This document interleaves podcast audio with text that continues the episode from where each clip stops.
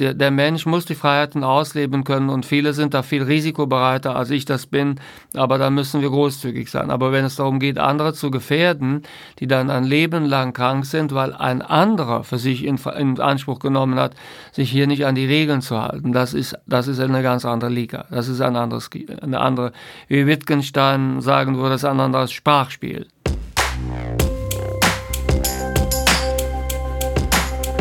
Menschenwürde, Menschenleben. Ein Podcast über die Einordnung von Grundrechten in Zeiten der Krise.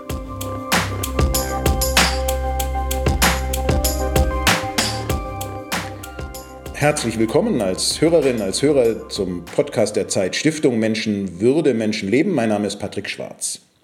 Unser Podcast hat sich ja eine Einordnung vorgenommen, eine Einordnung von Grundrechten in Zeiten der Krise. Und unser heutiger Gast ist dazu fast täglich irgendwo auf einer Sendung. Wir wollen heute ein bisschen hinter die Schlagzeilen gucken. Mich interessiert, wie die Menschenwürde sein Denken und Handeln bestimmt, im Corona-Jahr natürlich, aber auch in seiner politischen und persönlichen Biografie. Herzlich willkommen, Karl Lauterbach. Hallo, guten Tag. Herr Lauterbach, wir stellen allen Gästen eine äh, ähnliche Frage, und ich würde auch gerne bei Ihnen damit beginnen. Wie hat Ihre Arbeit der letzten Monate Ihr Bewusstsein für die Bedeutung der Menschenwürde vielleicht nochmal verändert?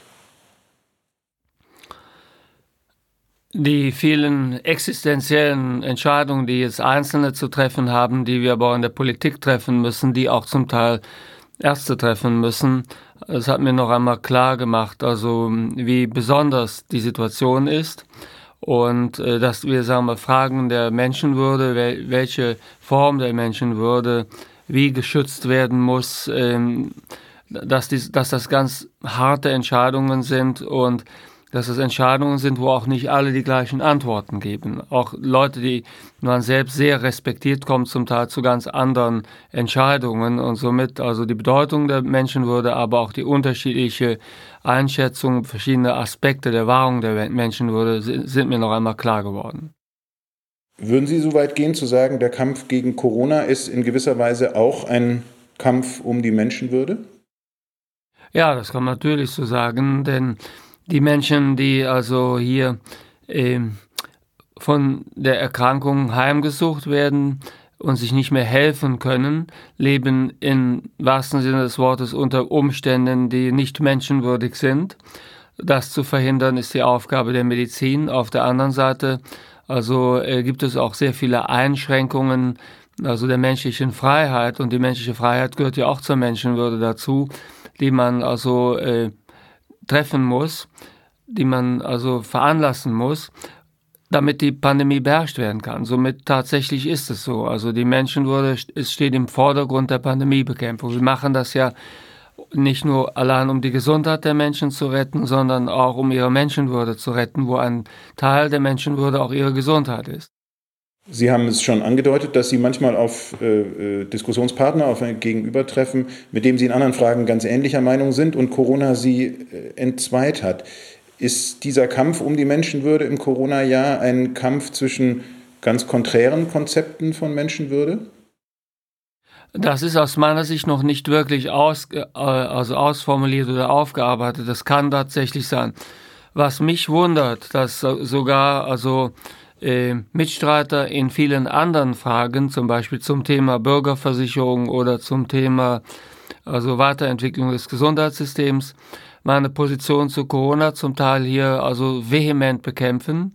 Und ich habe auf der anderen Seite wiederum Unterstützung von Seiten, wo ich es nie erwartet hatte. Das heißt also, das scheint auf jeden Fall eine andere, sagen wir mal, Zerschneidung der politischen Wertemuster zu sein in der Gesellschaft, als die, die wir sonst kennen zwischen rechts und links alleine.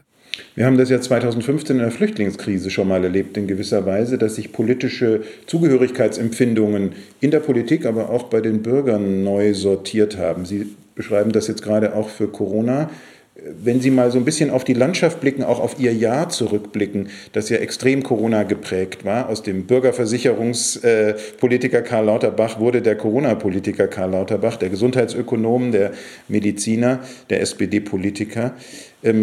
Können Sie mal so eine kleine Vermessung dieses, dieser Corona-Landschaft vornehmen? Was nehmen Sie wahr, vielleicht in der eigenen Fraktion, in, in der SPD-Bundestagsfraktion oder auch in der Gesellschaft?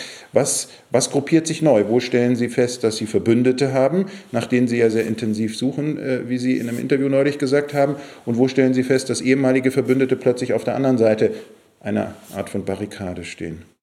Also Verbündete gibt es tatsächlich in dem, in dem, was ich sagen wir mal breit, dass also äh, Lage der vernunftorientierten, der wissenschaftsorientierten, äh, also der Rationalisten, äh, also äh, bezeichnen würde. Das ist die Gruppe derer, die sich also durch wissenschaftliche Argumente und also durch äh, Vernunftsargumentation sehr leicht gewinnen lässt oder leichter zumindest gewinnen lässt für Vorbeugemaßnahmen, für relativ konsequente also Versorgung von also Kranken führt, die also teilweise Einschränkungen von persönlichen Freiheiten, wenn man damit viel größeres Leid an anderer Stelle abwenden kann. Also dieses Lager also äh, umfasst also jedes politische Lager. Das ist quasi der Mainstream ein Stück weit. Das sind die Menschen, die sich vom Staat beispielsweise auch erwarten, dass er die Gesundheit die Sicherheit darstellt und den Kontrollverlust verliert. Denn Corona ist ja eine Krankheit, die also mit der schnellen Ausbreitung der Infektionszahlen und dann der dann folgenden sehr schnellen Ausbreitung auch der Krankheitsfälle zu jedem Zeitpunkt auch also äh, den Kontrollverlust des Staates möglich macht. Also wenn wir zwei oder drei Wochen nichts machen, sagen wir, wir würden zwei oder drei Wochen Urlaub machen, wir würden nicht handeln, politisch gäbe es kein Handeln und wir kämen dann zum politischen Handeln zurück, müssten wir dann sofort den Kontrollverlust erklären, müssten sagen, wir haben die, die Pandemiekontrolle verloren. Es gibt eine große, breite Bevölkerungsschicht, die das nicht will, die nicht will, dass wir die Kontrolle verlieren. Dann gibt es aber zwei andere Gruppen, die diese Position nicht mitteilen. Die eine Gruppe ist die, die sagt, okay, wenn der Kontrollverlust also dann eintreten sollte, dann ist das so, aber der Kontrollverlust also der also würde dann wiederhergestellt durch die Selbstkontrolle der Bevölkerung. Also die Bevölkerung wird sich dann ein Stück weit auch versuchen, selbst zu schützen. Zum Beispiel diejenigen, die Angst hätten, schwer zu erkranken, die würden also sich sehr stark isolieren. Andere, die nicht so ängstlich wären, würden ins Risiko gehen. Aber die Einzelnen würden sozusagen dann für ihr Leben die Kontrolle gewinnen, auch wenn der Staat die Kontrolle verloren hätte. Das ist die erste Gruppe. Und die zweite Gruppe, das ist die Gruppe, die bestreitet, dass es überhaupt zu einem Kontrollverlust käme, die also einfach sagt, nein, die Wissenschaft ist hier falsch, wir sehen das besser, wir sehen das klarer, das ist alles nur vorgeschoben. Es käme dann nicht zu einem Kontrollverlust, das Virus ist nicht so gefährlich oder es breitet sich nicht so schnell aus. Was weiß ich, also sagen wir, jenseits des Konsenses der also Wissenschaft stehend, ist diese Gruppe dann bereit zu sagen, es käme nicht zum Kontrollverlust. Somit im Großen und Ganzen drei Gruppen. Eine große Gruppe, die Gruppe derer, das sage ich mal, die vernunft- und wissenschaftsorientiert, hier glauben, dass es zum Kontrollverlust käme und dass man den Kontrollverlust nicht möchte. Dann die Gruppe, die sagt, der Kontrollverlust ist dann der Preis, der zu zahlen ist für die Freiheit die wir also leben wollen. Es kann nicht zu solchen Einschränkungen kommen. Und die Zivilgesellschaft also würde dann ohne staatliche Hilfe die Kontrolle zumindest für das eigene Leben wieder gewinnen können. Und die Gruppe, die schlicht und ergreifend oft mit Verschwörungstheoretikern im Bunde also sagt, der Kontrollverlust, der käme es gar nicht. Es wäre dann also äh, alles, was wir hier machen, übertrieben, würde auf falscher Wissenschaft basieren wäre vielleicht getrieben durch also äh, äh, Leute, die ein spezielles Interesse haben, sich zu profilieren. Ich also erinnere ganz früh an die Version von Wolfgang Wodak, einem Arzt, der bei uns bei der Fraktion sogar gewesen ist, der dann unterstellt hat, dass das einfach nur so dramatisiert wurde, damit bestimmte Virologen wie Christian Drosten sich hier ins Profil bringen äh, kann. Davon gibt es äh, etliche Varianten von dieser These oder andere Wissenschaftler, die jetzt glauben, sie müssten mehr gehört werden, weil sie die Gänze der Pandemie betrachten oder was weiß ich. Auf jeden Fall, die den Kontrollverlust abstreiten äh, und diejenigen, die den Kontrollverlust billigen, in Kauf nehmen, verbünden sich oft in dem Kampf gegen die Pandemiebekämpfer. Ich glaube aber, dass die beiden Gruppen Ausnahmegruppen sind, kleinere Gruppen sind, viel gehört werden, aber nicht wirklich so groß sind, dass der breite Konsens in der Bevölkerung bei den vernunftorientierten und wissenschaftsorientierten ist. Wenn wir für einen Moment bei dieser letzten Gruppe, der sicher gesellschaftlich problematischsten Gruppe ähm, verbleiben, ich sage, nennen Sie mal die Corona-Leugner der unterschiedlichen äh, Färbungen, äh, ist Ihr Eindruck, dass diese Gruppe, so klein sie auch ist, ihren äh, radikalen Impetus daraus zieht, dass diese Leute sich selbst als Verteidiger ihres Verständnisses von Menschenwürde begreifen? Ist also Menschenwürde auch ein problematisches Konzept, weil es eben munitioniert und agitiert in einer Weise, die vielleicht äh, dann auch über die Bande der Vernunft hinausträgt? Ja, die argumentieren, diese Gruppe argumentiert ja auch also aus der Perspektive der Menschenwürde heraus, das ist auch richtig. Aber also ich sag mal, die Verschwörungstheoretiker, die also sich darauf beziehen, äh, dass also äh, die Pandemie in Wirklichkeit gar nicht aus der Kontrolle geraten würde, wenn wir nicht weiter also äh, hier am Ball bleiben, dass der Ball uns nicht vom Fuß springt. Das sind ja in erster Linie, sagen wir mal, Gegner äh, der Wissenschaft, muss man sagen. Die stellen also die Standardwissenschaft, die publizierte oder in Publikationen befindliche peer-reviewte Wissenschaft in Frage und stellen ihre eigene persönliche Einschätzung der also Situation in den Vordergrund und sagen, naja, ihr habt alle keine Ahnung, ich spitze jetzt mal ein bisschen zu.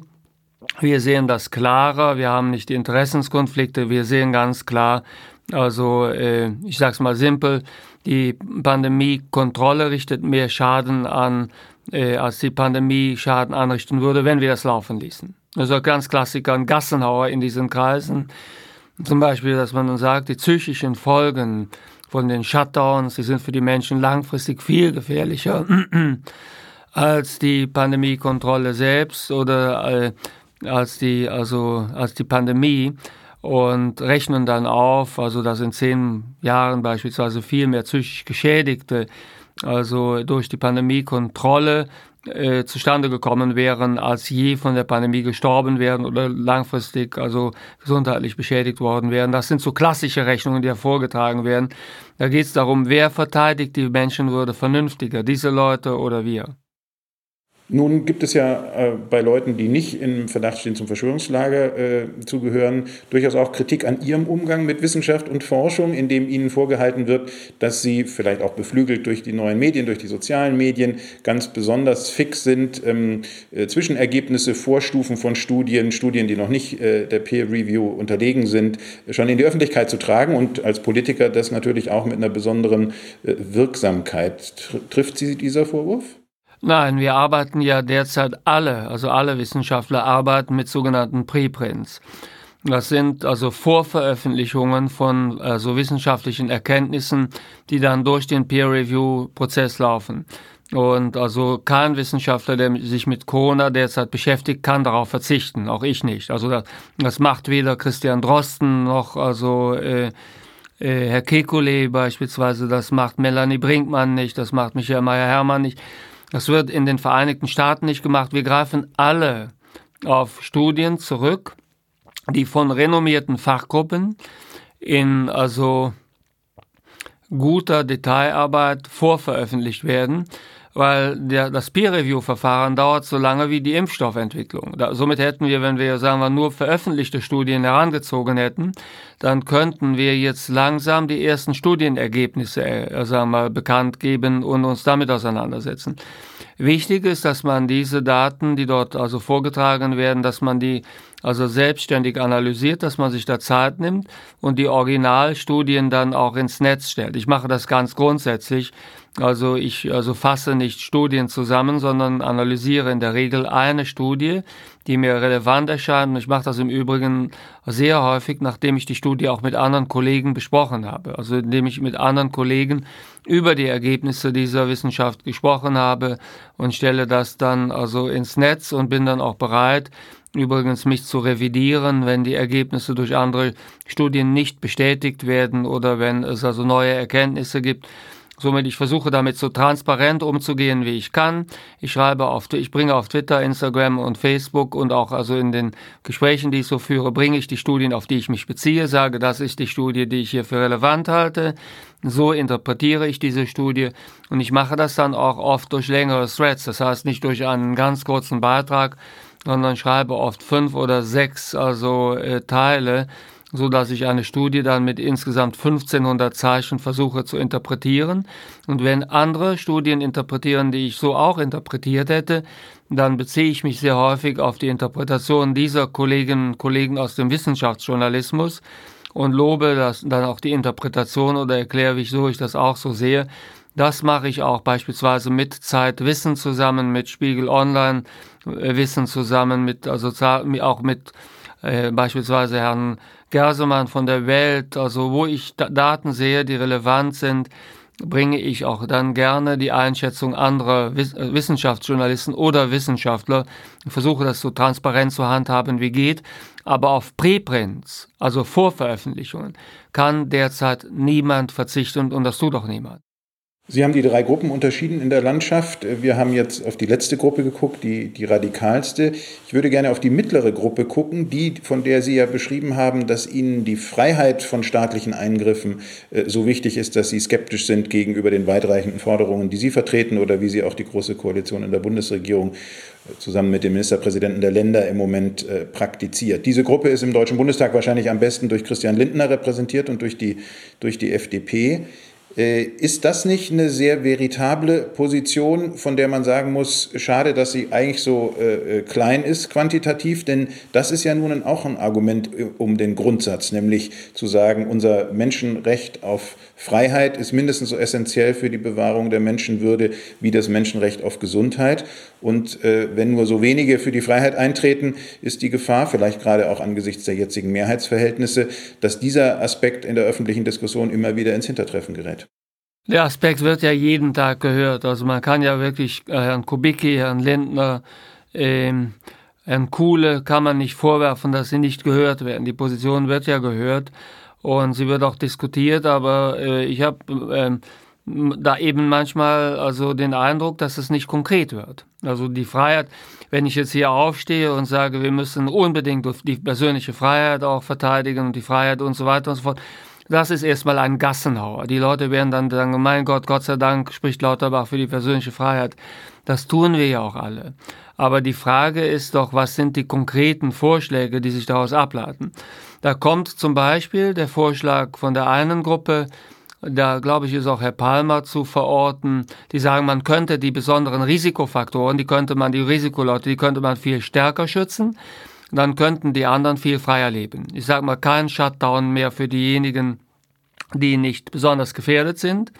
Wir schützen insbesondere die Menschen in Pflegeeinrichtungen, in Altenheimen, die werden dann ein Stück weit auch mit Masken unterstützt und durch also Bringdienste, die können dann isolierter leben. Vielleicht kriegen sie dann noch die Zoom-Schalten geboten, preiswert, also dass sie Endgeräte haben, können dann fern, also äh, mit Ferntelekommunikation können die im Kontakt bleiben mit ihren Liebsten, die anderen können freier leben. Das ist eine solche Position. Ähnliche Position tritt, äh, vertritt auch, soweit ich das sehe, Herr Kubicki. Das ist aber also dann tatsächlich so, man findet keinen Wissenschaftler, der das vorschlägt. Wieso ist das so? Also wieso schlagen Wissenschaftler das nicht auch vor? Sind wir Wissenschaftler nicht so freiheitsbegabt oder interessiert, wenn die Dinge so einfach sind? Also wieso machen wir das nicht? Wieso schlagen zum Beispiel weltweit Wissenschaftler das nicht vor und sagen, mein Gott, dann, dann schützen wir doch einfach die mit den hohen Risiken und dann können die anderen wieder so leben wie vorher. Naja, das Problem ist, dass selbst bei den 50- bis 70-Jährigen, das ist ja eine große Gruppe, das sind in Deutschland über 25 Millionen Menschen, sind, ist die Sterblichkeit ungefähr ein Prozent. Das heißt, wenn ich hier das frei laufen ließe, ich würde sagen mal den Schutz dort einschränken, dann würde ich vermutlich, wenn es ganz günstig läuft, also das wage ich gar nicht zu prognostizieren, dann lief es also fantastisch günstig. Aber es würde sich nur jeder Zehnte infizieren. Ich hielte viel höhere Infektionszahlen für wahrscheinlicher. Aber ich könnte mir vorstellen, dass jeder Zehnte sich infiziert und dass die 50- bis 70-Jährigen dann selbst mit dieser Strategie schlicht Schluss machen, egal was die Politik will. Aber wenn jeder Zehnte sich infiziert, zwei Millionen Infizierte, dann würden in dieser Altersgruppe innerhalb von sehr kurzer Zeit, so sagen wir mal vier Wochen, würden also etwa 20.000 äh, Menschen in dieser Altersgruppe sterben oder sie wären dabei zu sterben. Sie wären noch nicht tot, wären aber schon so stark erkrankt, dass sie nicht mehr leben werden in wenigen Wochen. Äh, und es hätten gleichzeitig dann mindestens 200.000 Menschen mit langfristigen Schäden zu rechnen.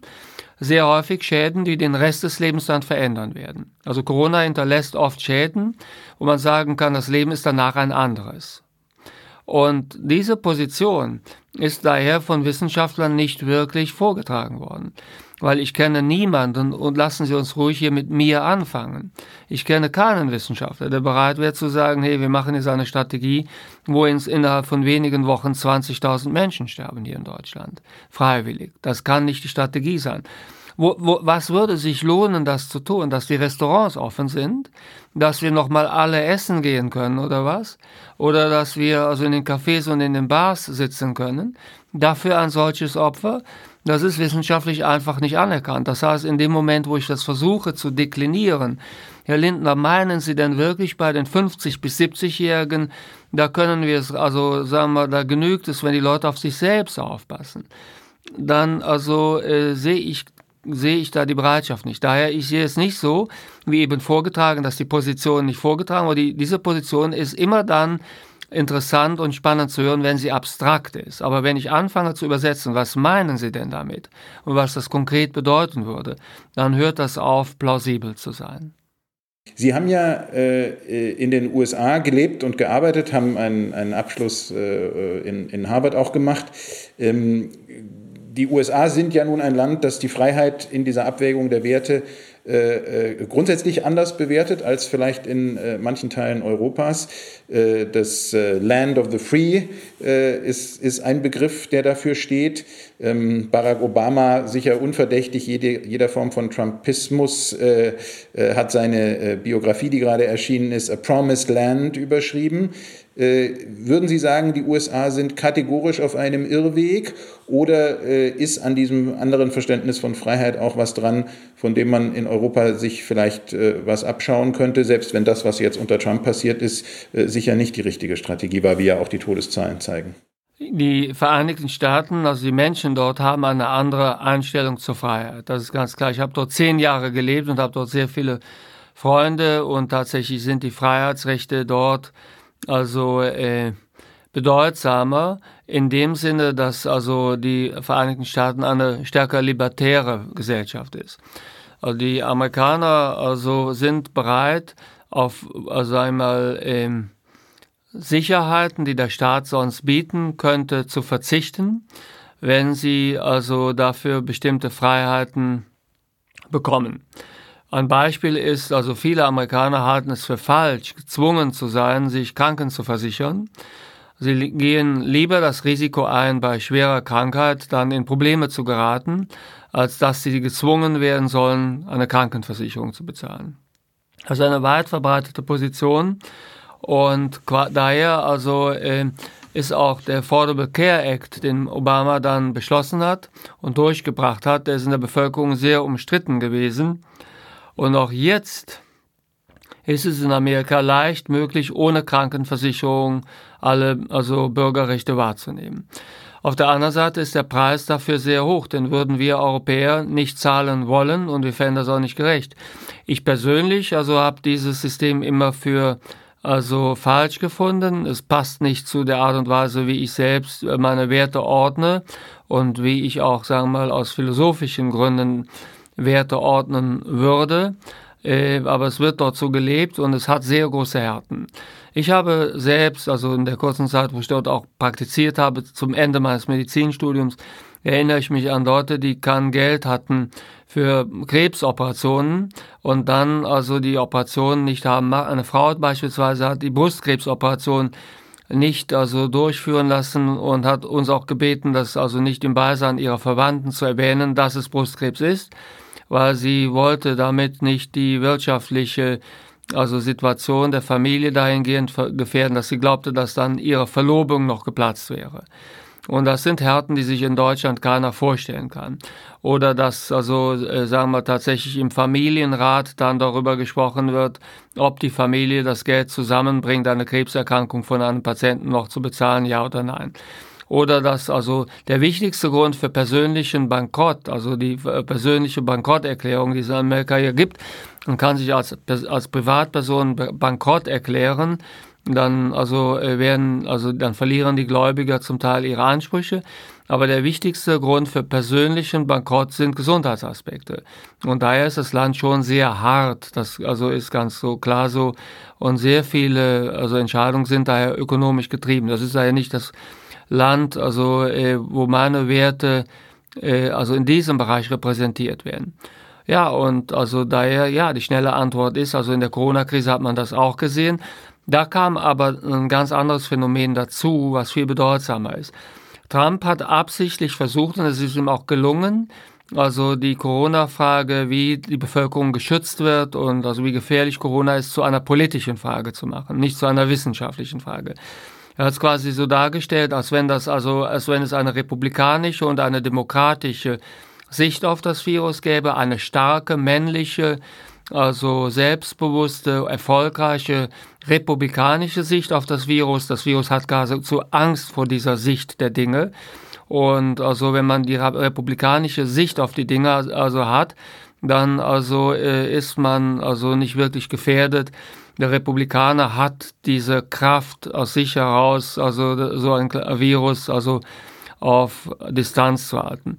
Dagegen hat er gestellt die demokratische Sicht der Sache, die er gleichsetzte mit einer sozialistischen, ängstlichen, sehr weiblichen Sicht, wo das Prinzip des Vaters, des starken Vaters, also nicht zum Tragen kommt, sondern das ist eher für Trump so eine feminine, also relativ leise, äh, weibliche Stimme gewesen, die also so einem Virus nicht viel entgegensetzen kann. Er hat es also klassisch politisiert und auch in diese Muster gebracht. Starke Männer, also die republikanisch freiheitsorientiert lieben, auch Waffen tragen, gerne auch am Mann. Und also dann das weibliche Geschlecht, die Demokraten, die Sozialisten, die Schwächlinge, die mit dem Ausland kooperieren und so einem Virus nicht viel entgegensetzen können. In diese also Auseinandersetzung hat er den gesamten Kampf gegen SARS-CoV ziehen können. Das war viel bedeutsamer als die Werte, also Freiheit und Nichtfreiheit der Amerikaner. Also ihm ist es gelungen, genau wie beim Klimawandel, eine wichtige wissenschaftliche Auseinandersetzung, wo man unterschiedlicher Meinung sein kann, zu einer rein politischen Frage abzudiffamieren.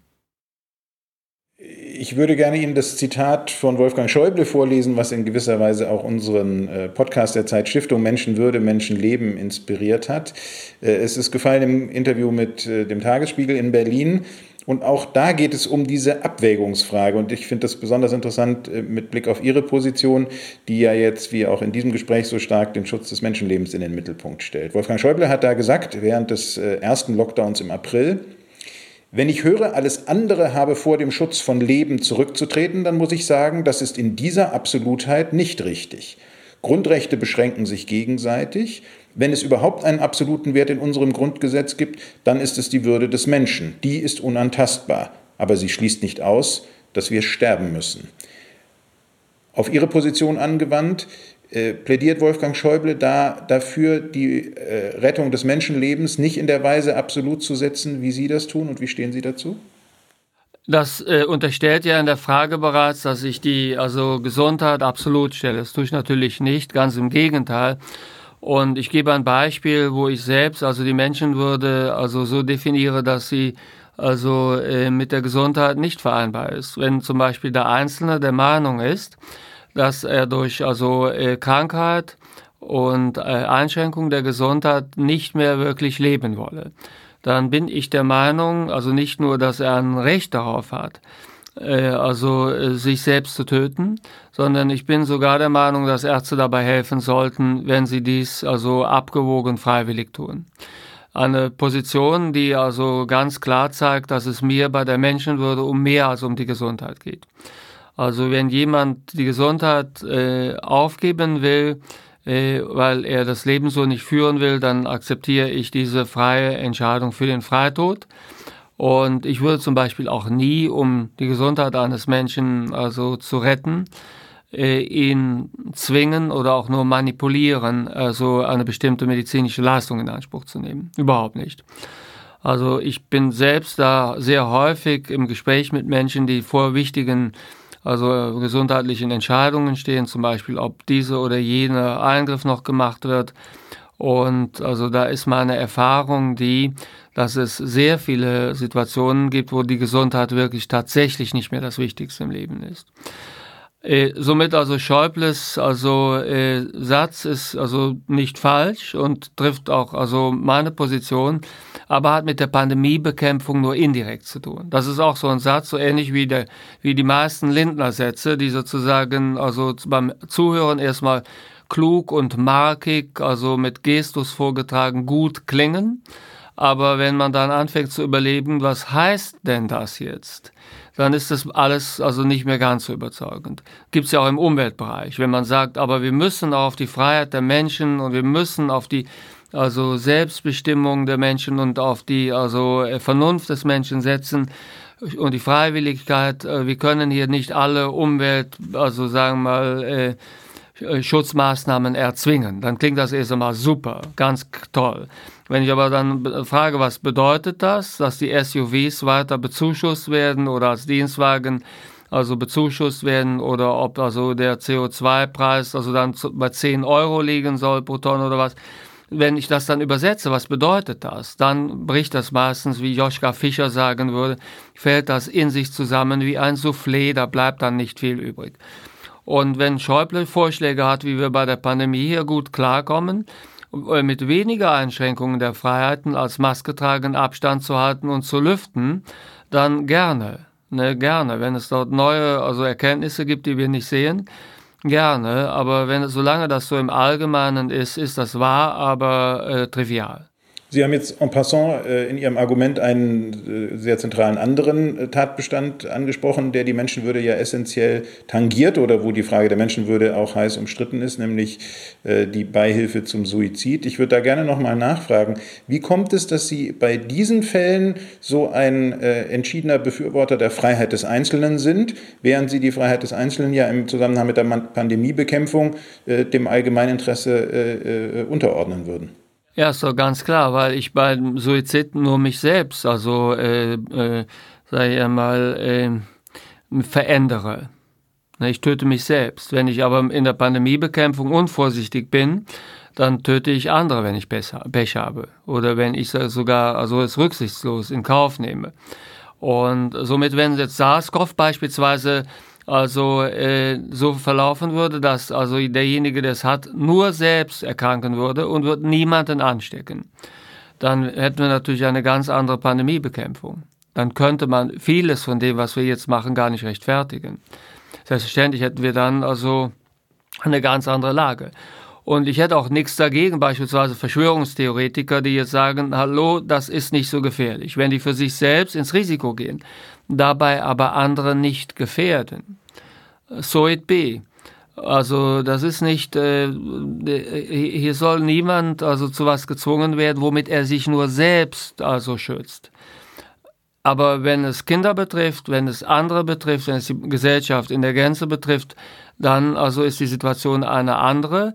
Derjenige, der hier sich als Querdenker profiliert, täuscht oft vor, als wenn es nur darum ginge, dass wir ihn zwingen, er möge sich selbst schützen und er will es nicht. Das ist aber nicht die Wahrheit. Die Wahrheit ist, ob er sich selbst für sich schützt. Und das ist mir voll, also es ist mir nicht egal, aber sag mal, das, wenn er das, wenn er da ins Risiko kann, geht kein Problem. Ich bin zum Beispiel auch niemand, der Bungee Jumpen also verbieten würde oder Windgliding was nicht ohne ist, oder auch Free Climbing in den Bergen.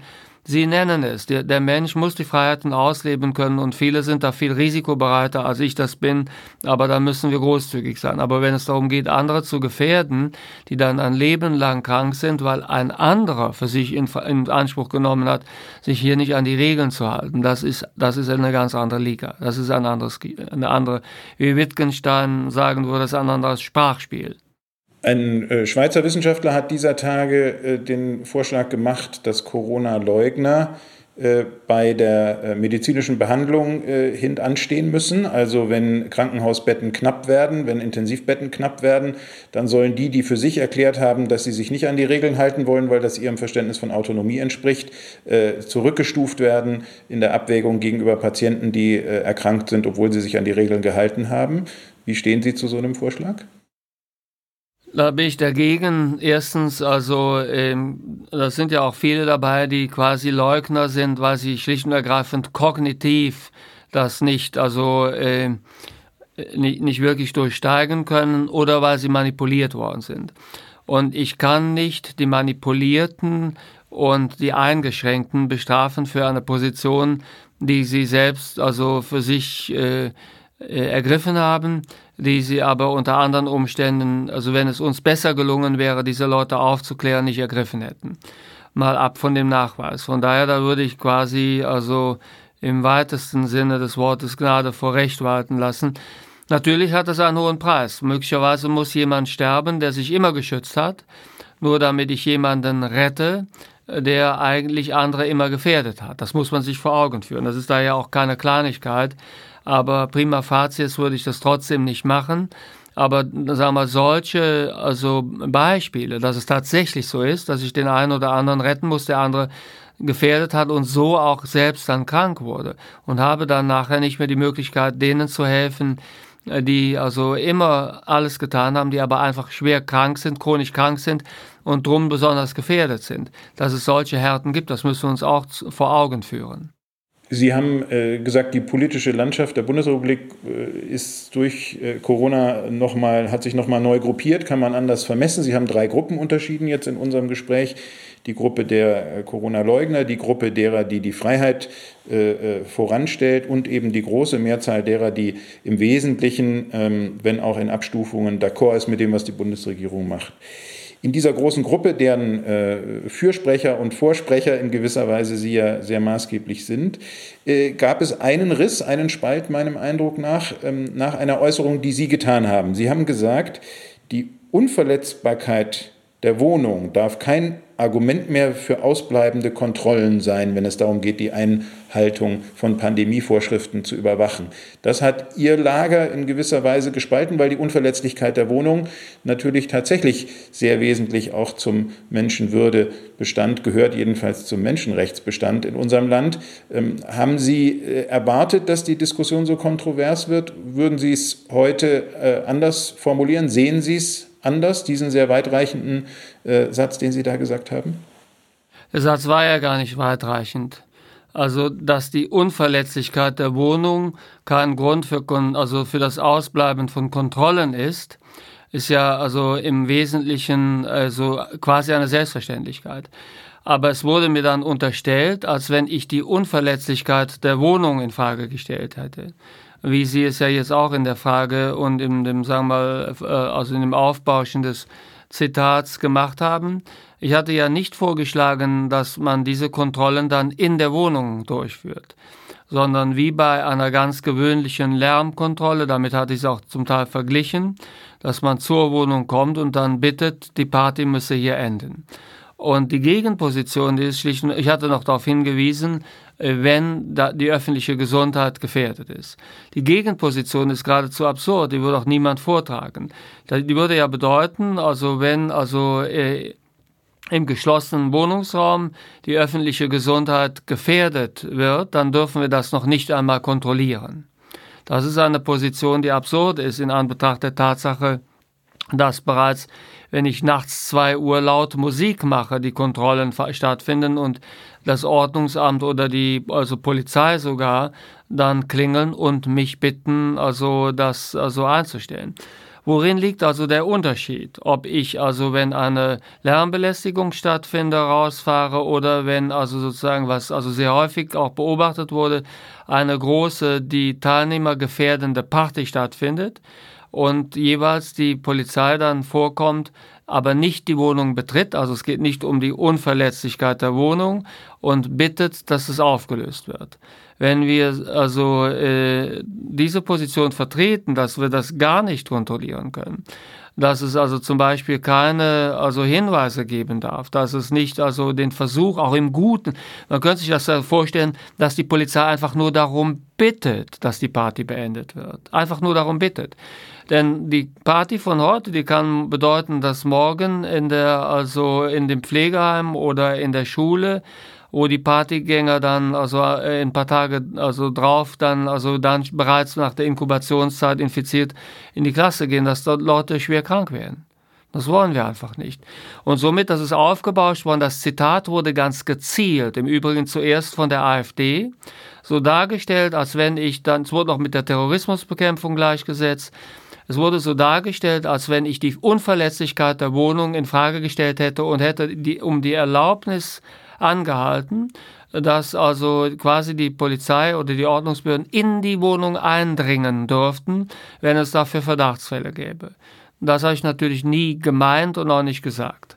Und es war für mich auch ein bisschen enttäuschend, das habe ich Christian Lindner auch also im Bundestag selbst gesagt, dass er sich mit der Kritik der also äh, AfD gemein gemacht hat, obwohl ich das natürlich längst klargestellt hatte.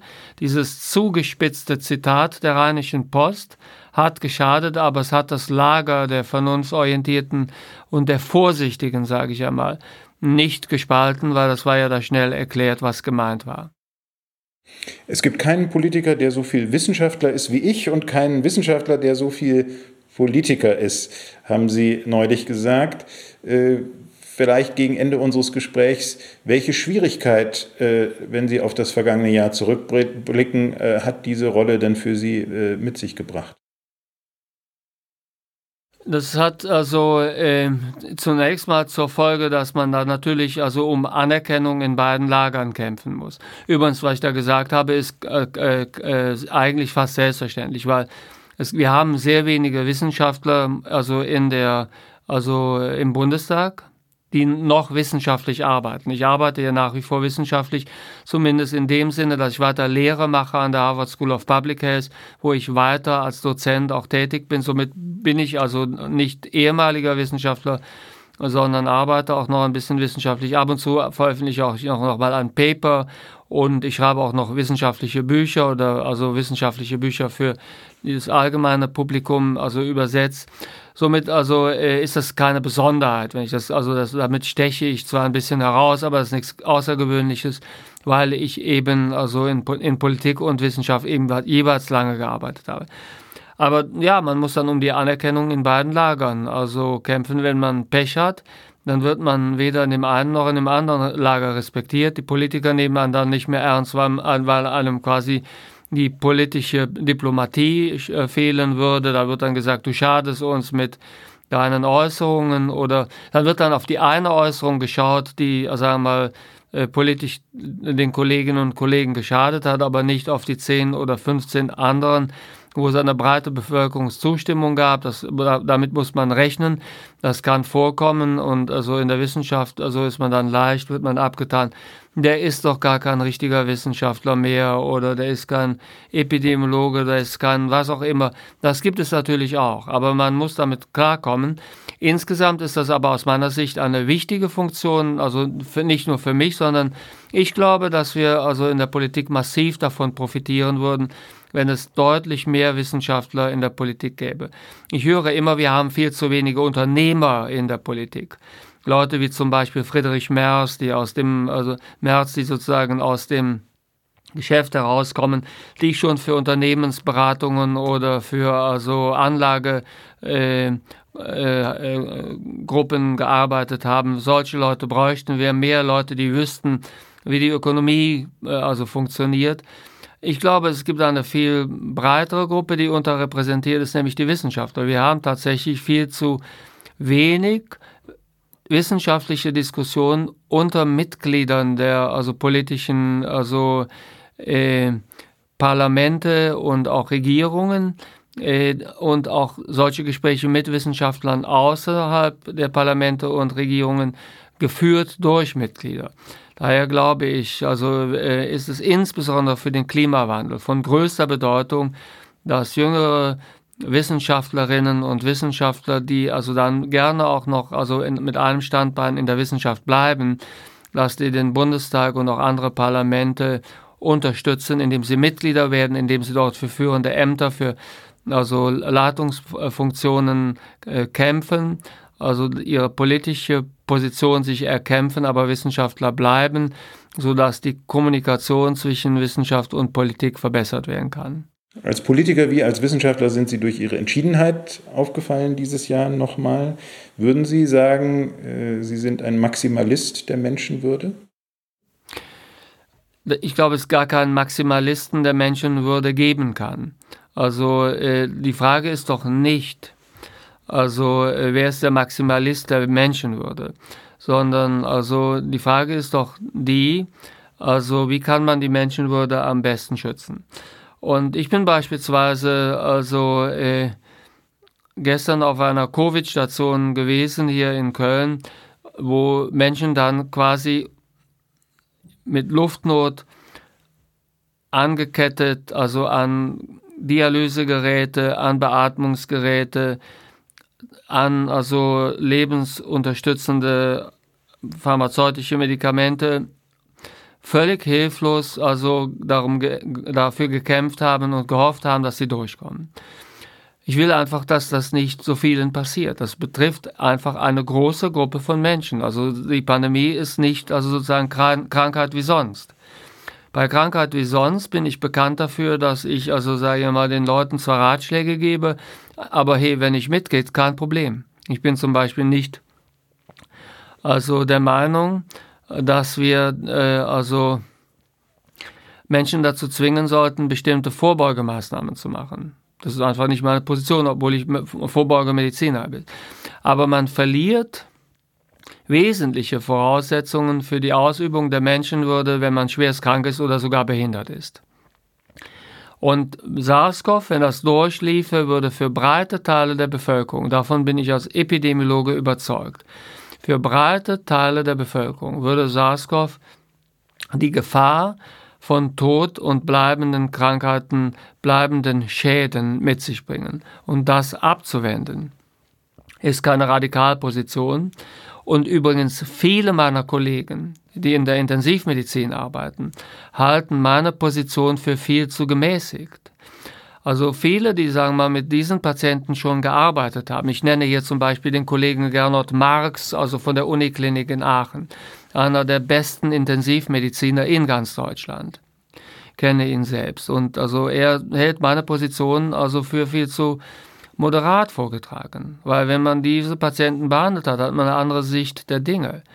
Und das ist daher also so, dass ich diese ganze Frage, wer ist Maximalist der Menschenwürde, das soll ja darauf hinauslaufen, dass die Leute, die versuchen, die Gesundheit der Menschen zu retten, dass das dann nicht die Maximalisten der Menschenwürde sind. Das sind dann diejenigen, die sagen mal aller Lindner oder also aller Kubicki also das wir, wir sollen abgestempelt werden als die Körperverteidiger, derweil also den Geist und die Menschenwürde verteidigen, dass diese höheren Ziele verteidigen Leute wie Kubicki oder Lindner, dass das die eigentlichen Helden in der Tradition der Aufklärung sind. Ich halte diese Gegenüberstellung für falsch und möchte mich daher nicht also möchte mich daher nicht also dazu so verhalten, dass ich also da das eine gegen das andere stelle. Es geht nur darum, wie man es macht und nicht, was wir hier vorhaben. Die Frage, die wir zum Schluss äh, allen unseren Gästen stellen, würde ich auch gerne Ihnen stellen. Wo haben Sie in Ihrem Leben schon mal erfahren, dass die Menschenwürde der Stärke, der Stärkung und der Verteidigung bedurfte? Vielleicht auch durch Sie, vielleicht durch eine innere Haltung, vielleicht durch eine Tat.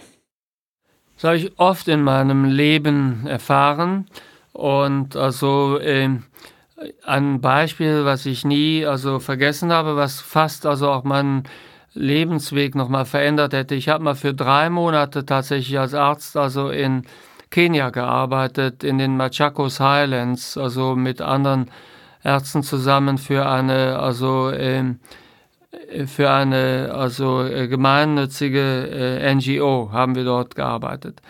Und äh, da war die Menschenwürde tatsächlich also äh, nicht wirklich geschützt. Also es gab sehr viel Gewalt, es gab also politische Unruhen, es gab, es fehlte an allem. Also Amartya Sen, mein Doktorvater, hat ja immer in den Vordergrund gestellt, dass ein Minimum, also an Wohlstand, ein Minimum an Gesundheitsversorgung, ein Minimum an also äh, Befähigungen äh, notwendig ist, Capabilities, um die Menschenwürde auch ausüben zu können. Die Menschenwürde ist also eine leere Hülse, wenn mir die Voraussetzungen dafür fehlen, also sie auch tatsächlich zu leben. Ich habe sie nicht wirklich, indem ich sie nur theoretisch habe. Und das habe ich damals in Kenia beispielsweise erlebt, dass dort die, diese minimalen Bedingungen nicht erfüllt waren. Das heißt, die Menschen hatten de facto nicht die Voraussetzungen, die Menschenwürde auch zu leben. Und ich hätte damals mich fast dafür entschieden, also im Bereich der, sage ich mal, Entwicklungspolitik, äh, also äh, mal beruflichen Schwerpunkt zu setzen. Das habe ich dann danach nicht getan. Aber das ist nur ein einziges Beispiel. Das ist ein Beispiel, was mir besonders, also in den, also was mir besonders äh, im, im, Gedächtnis geblieben ist und äh, was fast meinen gesamten Lebensweg verändert hätte. Vielen Dank. Sie hören den Podcast der Zeitstiftung Menschenwürde, Menschenleben. Weitere Folgen zur Einordnung von Grundrechten in Zeiten der Krise finden Sie auf der Website der Stiftung www.zeit-stiftung.de. Philosophinnen, Politiker und Medizinerinnen äußern sich hier und heute hatten wir zu Gast den SPD-Gesundheitspolitiker und Gesundheitsökonomen Karl Lauterbach. Ganz vielen Dank. Vielen Dank Ihnen, Herr Schwarz.